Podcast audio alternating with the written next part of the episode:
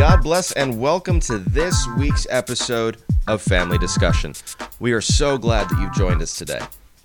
Family Discussion is a podcast of Reformed Margins, a site dedicated to providing a platform for people of color to engage the larger Reformed and evangelical conversations. Jesus teaches us in the Gospel of John that the world will know that we are his followers by the way that we love one another. And yet, it seems like the love of Jesus is less and less evident in the way that we speak to and about one another, especially when we disagree. So, in the hopes of recapturing the brother sister love that Jesus has won for us, we are calling a family meeting. For the next half hour, let's cut through the noise and look at the issues without slander and malice. It's time for a family discussion. God bless and welcome back to this next episode of Family Discussion. We're so glad that you are with us again this week. We're continuing a conversation about the state of Christian discourse, where we are right now as the broader church. I'm joined, as always, by the amazing mm-hmm. Lisa Spencer. Mm-hmm. Lisa, how are you today? I'm doing well, Marcos. How are you? I'm good. I'm good. I'm excited to be talking. Excited yes. to continue this conversation. Um, so we are finishing up kind of the introductory episodes. We've talked a little bit about who we are. We've talked about where things are in Christian discourse. Just kind of lamenting for a little while last time what is going on in Christian conversation, why we're not able to disagree well. Um, we're going to finish up that conversation today and actually start getting into some topics next week. But before we do that, wanted to look a little bit at the underpinnings, really asking the question why are we struggling so much to have profitable disagreement? Why are we struggling to bear with one another? Um, we could very easily just say, oh, well, it's sin, and that's true. But I think there's also some other things going on that have led to this disagreement. Um, so I want to talk a little bit about where kind of broader society and broader culture is. And then I want to get into really what does the Bible say? And, and what are we supposed to be doing as Christians? Um, but Lisa, we're starting to see even more of what we talked about last time this polarization mm-hmm. there's examples of this all over the place yes. Um, we're seeing this especially in social media um, and and we were just talking before we were recording about one of the controversies of this morning and this last week um, and and Lisa, what are some of the things that you're seeing and in examples of disagreement, and then we can get to the underpinnings of them. Right. Well, you know, I was kind of reflecting on, you know, what happened last year when the statement for social justice in the gospel came out, and I remember very vividly. I was sitting in a cab cafe. I was in Hartford, Connecticut, um, just you know, ready to eat and then head to the airport to go back to Dallas and as soon as I read this statement, I thought, you know, one, I agree with a number of the points, but more than that, what I saw was this setup for, mm. you know, for, for kind of plopping people in a particular camp. So you're either for social justice or you are for the gospel. And so everything then becomes a, you know, an argument, it becomes a point to be made about how you are either in this camp or that camp and treating brothers and sisters in Christ accordingly. Um, and so it's actually been kind of interesting seeing that, you know, play out to the point where, you know, now we have, you know, people, you know, having conferences and, you know, kind of forming these, these, these more, um, uh, I don't know, for lack of a better word, coalitions. Um, yeah. You know, to say, well, this is something that we must address, and it's premised on the fact that it is either you are for social justice or the gospel. So then once the, you know, so once these forces become a more, you know, it, it, it comes in a more organized, cohesive form, then it's let's treat anyone who doesn't agree with us yeah. um, according to the foundation that we've already laid. And this, I think, has has you know, and to the point where I think there are some ethical boundaries being, um, you know, being tested, being crossed. Um, you look at what you know what has gone on with the founders uh, ministry, I've really tried to stay out of it, but just observing, right. you know, this trailer and the fallout of the trailer and the, you know, the sort of stick to of this of, well, we're, well, we're right. Well, of course you think you're right once you, because of the foundation that has been laid. We are for right. the gospel. Those other people are not for the gospel. Therefore, we have to, in the vein of what Paul, you know, what Paul tells uh, you know, tells the church in the book of Jude, we must contend for the faith. But, sure. but, but what is the foundation that you're building that on? And so sure. this, and, and I think that this is, you know, that this has very much been the problem where we don't allow, um, you know, this, you really don't allow a spectrum. You know, are, are there issues to be addressed? Yeah, I think there are. You know, mm-hmm. are there legitimate concerns? Yes, I think there are has it risen to the level? You know, somebody pushed back um, uh, on Twitter with me today about well, you know, and and and gave me this article um, from Al Mohler about you know 10 things to learn from the reformation. I was like fine but what was the reformation addressing? What was right. the church structure in the reformation? You know those kind of stakes in the ground were absolutely needed um, at that time. But what we're just to me, it does not rise to the level of you know of the what Protestant happened of the Protestant Reformation. Come on now. Come on now.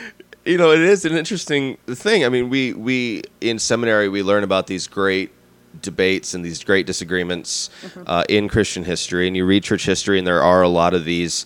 Um, really defining disagreements that happen, especially early in the church, right? There's these major back and forths about important parts of doctrine. Mm-hmm, sure. Protestant Reformation is huge. In the really kind of small circles that we run in, the um, fundamentalist modernist controversy mm-hmm. that blew up in Princeton was really, really important for the forming of seminaries, the development of Orthodox Presbyterian Church and other denominations along that side. There, there are these flashpoints in history. It's almost as if some of us are looking to be a part of a flashpoint. Mm. Um, it's yeah. like we're looking, we read these stories and we're like, oh, well, that was really cool. These flashpoints were really important. Mm-hmm. I wonder if we can create a flashpoint. We can be a part of that. Yeah. And then in the church history books in 100 years, maybe our names are going to show up.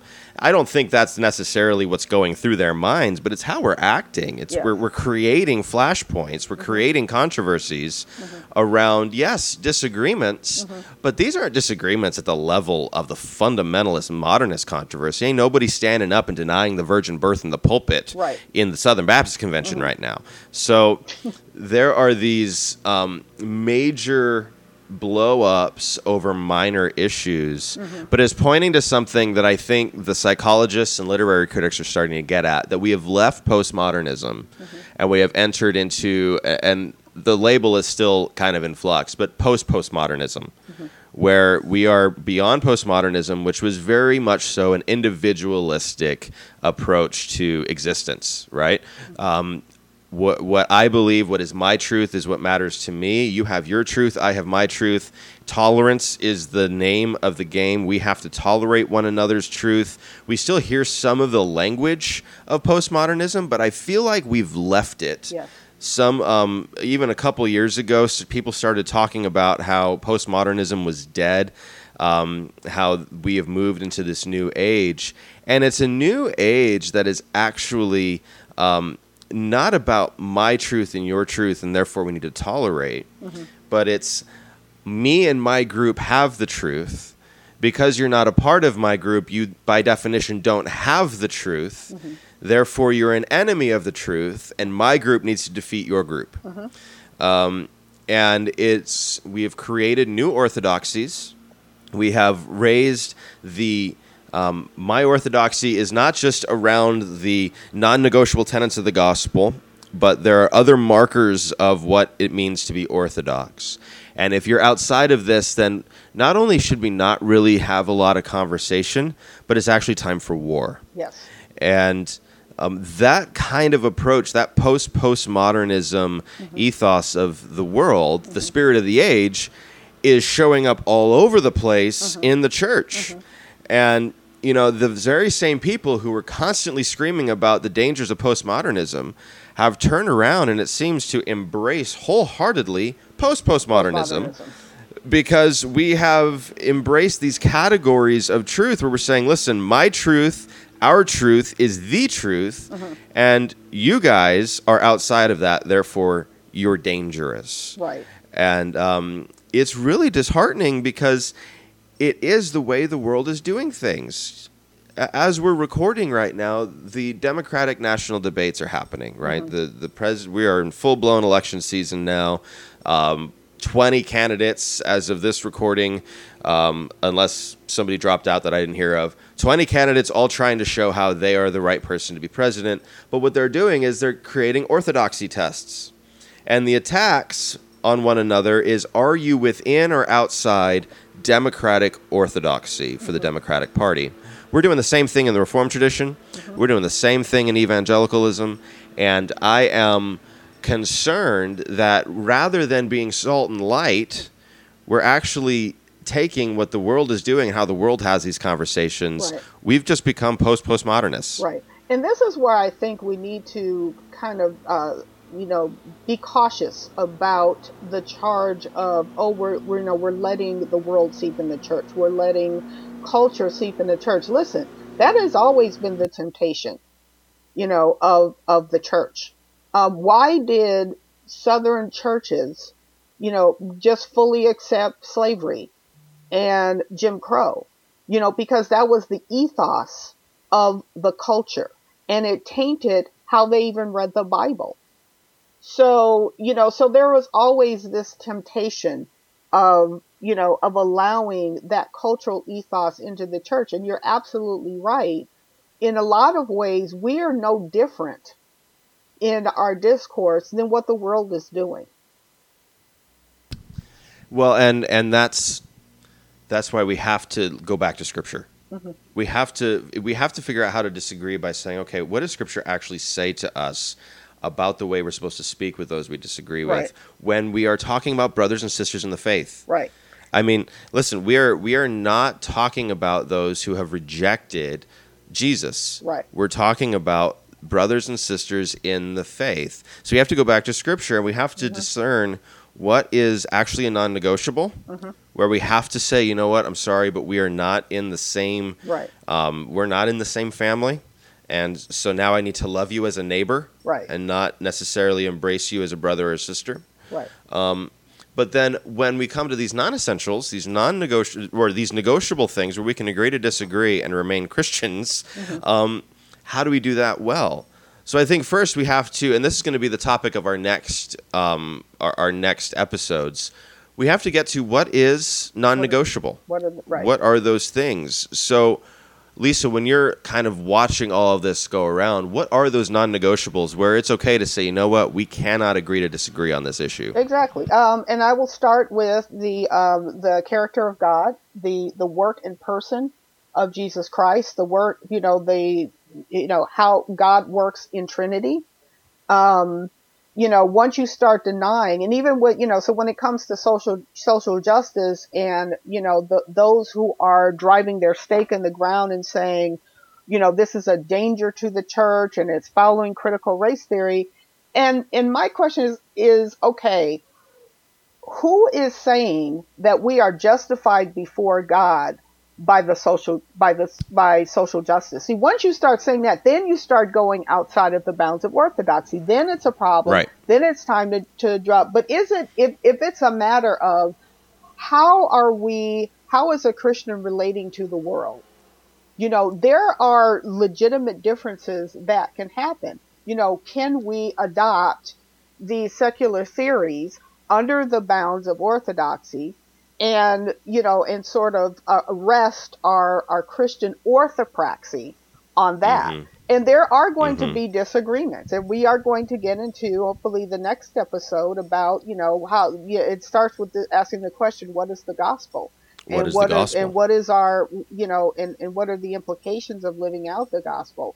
But at the same time, saying, okay, if somebody's coming to me and saying, you know, you're, you know, you're justified by God, you know, through, you know, by doing X, Y, and Z related to so, so to social justice, well then, well that that's when we have a problem. Um, So I would say it's you know what's you know what what you know when Paul talks about whenever Paul talks about what's important, what was it in First Corinthians? It's mm-hmm. the resurrection. First importance is right. the first important. It's the resurrection. Mm-hmm. You it know, is. it's justification by faith in Christ mm-hmm. alone. Mm-hmm. Um, if you start talking about justification in some other means, well, then we're talking, then we're going outside of the bounds of orthodoxy. Right. And possibly right. talking to someone who is not a, a member of the faith. When, pe- when, when, when, you know, people reject the, um, the inspirate, divine inspiration and authority of scripture, um, and sort of make, you know, hinging their quote unquote Christianity on you know on something that is more postmodern then i'm you know then i have some legitimate questions of whether i'm dealing with someone in the faith. Well and this becomes strangely ironic because we have created a culture within the church where we rightly say listen you cannot have both salvation by grace through faith plus social justice activism equals salvation. Mm-hmm. Right? If we conflate those two things, then we are going beyond what Scripture says is the saving gospel of Jesus Christ. Right. I think we all agree with that. Mm-hmm. Or I would hope most of us agree with mm-hmm. that. Right. What we've done, though, is we've also, I'm, I'm seeing on the other side of this, the reaction to social justice has become you need salvation by grace through faith, and you need to be against social justice work in order to truly be a part of the Christian family. Well, isn't that the exact same error? It feels like we have just replaced one error with another. Mm-hmm. And when we treat one another as if we are outside of the faith, mm-hmm. and when we treat social justice as if it is either the savior of Christianity or the great cancer to Christianity, mm-hmm. when we do that, we are treating people who are, that are outside the faith as if or that are inside the faith as if they're outside they're of the faith, of and it's just, um, it really is, I think, a a heartbreaking mm-hmm. place mm-hmm. that the Christian church finds herself in right now. Now, I shouldn't say the Christian church because let's be honest. These are fights that are happening within a very mm-hmm. small, small, corner yes. of the Christian world, right? Mm-hmm. Um, I don't know that a lot of our um, let's let's say our, our, charismatic or Pentecostal brothers and sisters aren't all that worried about what Founders Ministries is doing. Right. Right. They don't care. Um, one of the things that I think may be part of the problem is we care too much about what other sectors of the church are doing. Mm-hmm. You know, I'm a Presbyterian. Mm-hmm. Um, I care about what is happening in the Reformed world. I care about what's happening in the Presbyterian mm-hmm. world. Um, do I care though too much about what's happening in the Southern Baptist Convention? Um, am I paying too much attention? I might be paying mm-hmm. too much attention to what's going on. That's not my fight. Right. And if I am getting all in my feelings about a fight that's happening in the Southern Baptist Convention, I have to ask myself a question to say, am I paying attention to the wrong thing? Right. Like I know that's part of Christ's church, but it's also beyond my control. I don't have a vote. I don't have a say. I can't I can't take a side. Mm-hmm. I've got my work in the denomination that God has called me to, I need to do that work. I got my work in the local church. Mm-hmm. Maybe I'm overly concerned yes. about what's happening in other denominations, even cousin denominations within the Reformed tradition. Mm-hmm. And I think it, you know, in my, and of course, I, I, I, I can't, um, you know, assign motives uh, to anyone, but I think, you know, what happens is because we take the Word of God so seriously because we know that our faith is anchored what God has revealed through Scripture. Um, that you know we and, and because when you, you talked about those flashpoints and because of the challenges that have occurred throughout church history mm-hmm. regarding mm-hmm. the you know regarding the authority of scripture and there's this and i find that in in particular in the little pocket that we're talking about um, right that because we take the word of God so seriously, that then it kind of puts us in the position of being the this defender of the faith you know and so we put our capes on and we dare anyone to transgress what you know not never mind that jesus said you know, I'm building my church and the gates of hell will not prevail against it. Cer- right. Certainly, you know, Satan has tried throughout right. history, but guess what Christ does? Just as he promised, he's mm-hmm. building his church. Mm-hmm. And, you know, and somehow we get this idea that if I am not defending the faith, that somehow maybe that makes me an inadequate Christian. Um, you know, and, yeah. and so you have that combined with what you just said about the post postmodern era that we find ourselves in mm-hmm. and where we must you know we must go out and tweet and facebook and blog and we must be defenders of the truth to the point where a lot of times like i said we're crossing ethical boundaries we're we're uh, uh, violating the ninth commandment and and yeah. let's keep in mind the ninth commandment violation it's not just about outright lies it's right. about how you are painting a particular picture mm-hmm. of a person. And the Westminster of, Larger Catechism is very clear that woo, we are not to misrepresent present, what yes. somebody else is saying or what where somebody else stands. The confession and the standards are very clear as what it is to violate the ninth. Yes, and it's pretty extensive. Uh, I would recommend our to our listeners if you get it, if you have not read the Westminster Larger Catechism, um, and on that question on the ninth commi- on the ninth commandment, um, along with the commentary, it's pretty sobering. It's mm-hmm. very sobering, and I think that it ought to compel us to really sit back and think twice before we, you know, before we criticize, before we, even worse, you know, treat that brother or sister you know, we're ready to toss them outside of the faith. Like, how am I, like, what are they, you know, and asking the questions, what are they really saying? Where are they really coming from? You know, and, and asking those questions before, you know, before, because we're so quick to respond. And unfortunately, as we mentioned last time, social media, and particularly Twitter, has really mm-hmm. fostered that kind of, you know, that reactive um, response where we're really not thinking through and asking those important questions about where somebody else is coming from. Absolutely. Absolutely. And so we want to to remind ourselves of what is non-negotiable. We want to treat those who disagree with us even on the non-negotiables with charity, with mm-hmm. love. We want to think best about them. You know, I, I um, spend quite a bit of time reading theologians that I would disagree with on justification by faith. You know, we read Catholics all the time, mm-hmm. and Catholics often have really good things to say to us about doctrine of God, about the importance of the church, even mm-hmm. though I think they take it too far because yes. I'm a Protestant and they're Catholics. We're able to hear that, we're able to disagree with that. Um, I think that we have to get back to learning how to, you know, it's that old adage of being able to swallow the meat and spit out the bones. Mm-hmm. Um, we have to be able to do that with those who are outside of what we would consider Christian orthodoxy. Mm-hmm. We have Even to be able to do better with those within, within. orthodoxy, and and it, it does come back to Scripture. Mm-hmm. And one of the things that the early church was dealing with constantly were these controversies that were being stirred up, mm-hmm. and they would disagree, and they would be constantly going after each other over what Paul considered secondary issues. Mm-hmm. Um, so he's writing, for example, to the Galatians. And he's saying, "Who has bewitched you? Who has pulled you away from the gospel? Not because they're de- they're disagreeing on secondary issues, but because they're denying the gospel itself. itself. Right. We treat secondary issues like they're Galatians issues sometimes. Mm-hmm. They're not always Galatians issues. And Paul gets to some of these non Galatians issues in other passages of Scripture. Right.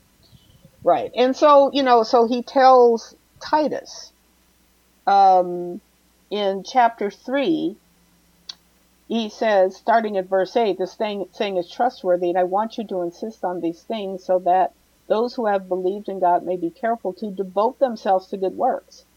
And here's another question I have of like, you know, just in terms of how much time that we are devoting to, you know, to, to making sure we, that people know these people, these other brothers and sisters in Christ, are transgressing the gospel. right. So what what good works are you involved in in your sphere of influence? So that's I don't know. It's that's hard for me. I know this.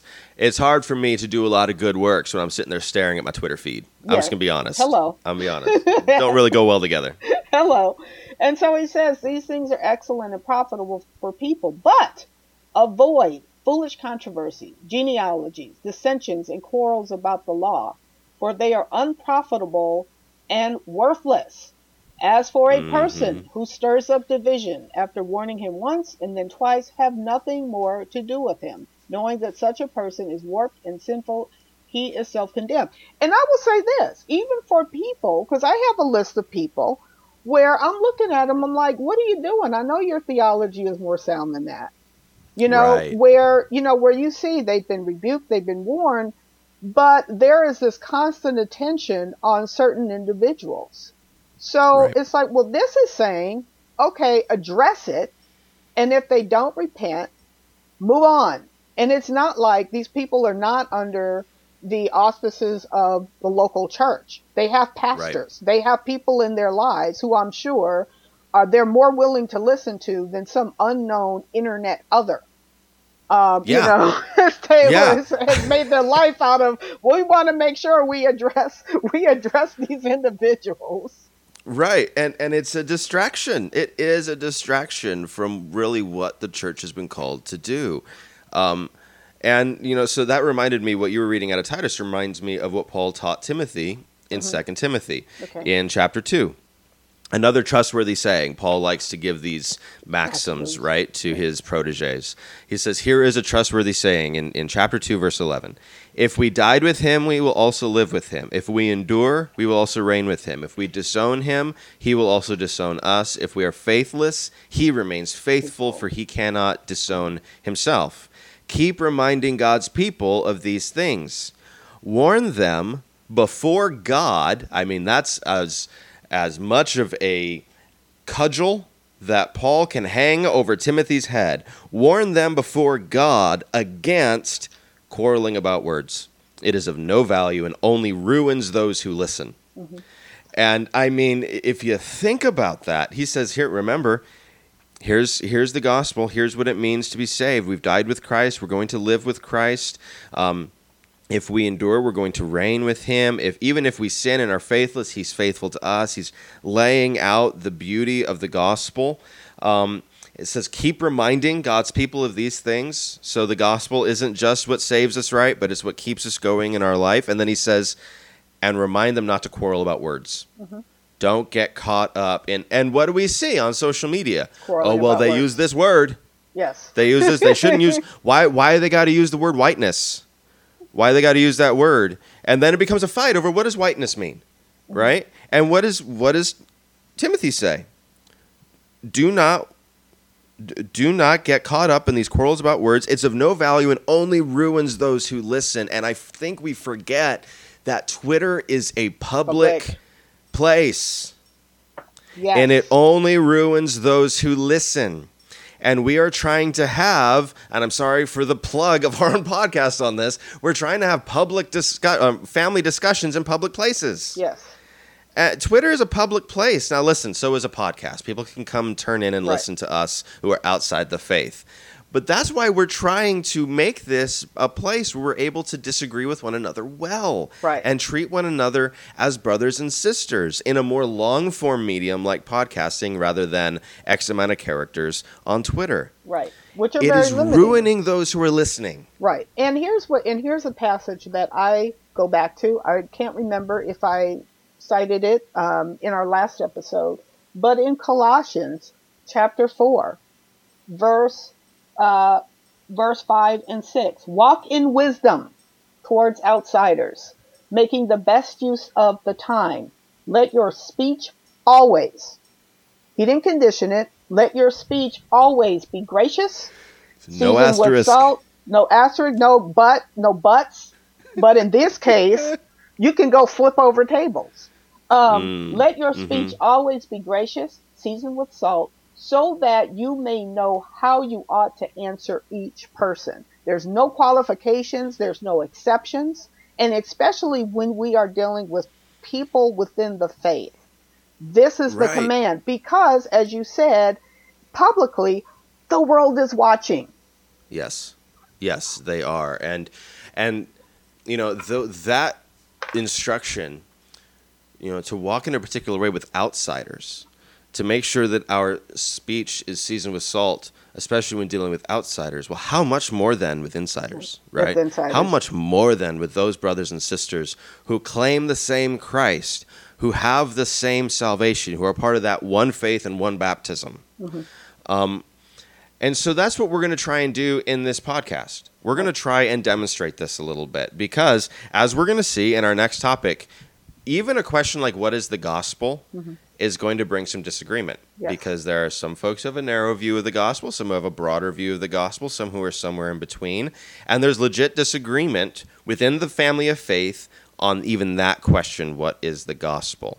Yes. Um, and so and Lisa, you and I have already talked a little bit. We may have some different perspectives we, on how we define the gospel. But here's what's important. We neither of us define it in such a way that creates believers outside the gates. Yes. That places them out there and says, "Sorry, you can no longer come in." Mm-hmm. And so we're going to we're to try and demonstrate through our conversations, through our interactions, through our writing, through what we're trying to do. We're, we're trying to say, listen, there's a better way forward. Yes. And we're going to do it imperfectly. You know, I'm a young guy. I'm going to do this wrong all the time. I know that. Um, I have to learn. I have to grow. I'm going to make mistakes. But here's what I hope I hope that you um, and, and other people who know me, when they hear me cross the line or when they hear me make a mistake, let me know that in love. Let me know that with, with grace. And then hold me to repentance. Hold me to saying, listen, I, I need to ask forgiveness for that. I did go too far. Um, because demonstrating disagreeing well also has to be demonstrating offering forgiveness and demonstrating repentance and demonstrating showing each other grace. There's so much that we're going to try and do with the hope that people will say, listen, we've got to stop listening to the pundit mm-hmm. and start moving back towards how do we love each other well? Mm-hmm. How do we love each other in Christ? Amen. So it's going to be it's going to be an interesting ride here on Family Discussion. We're going to hit a lot of things and listen, these two introductory podcasts probably already have a lot of people mad at us. Um, so it is what it is. We're going to try and be faithful to the Lord. We're encouraging others to do that, and we're encouraging others to make sure the way they speak with one another is Christ like. Amen. So, um, Lisa, any last words, any last wisdom for us? No, that's it. Just looking forward to the next episode. Amen. It's going to be fun. All right. Well, thank you all for listening. We will see you soon. Well, thank you again for joining us for this week's family discussion. If you'd like to learn more or catch up on episodes you missed, head on over to our home at reformedmargins.com.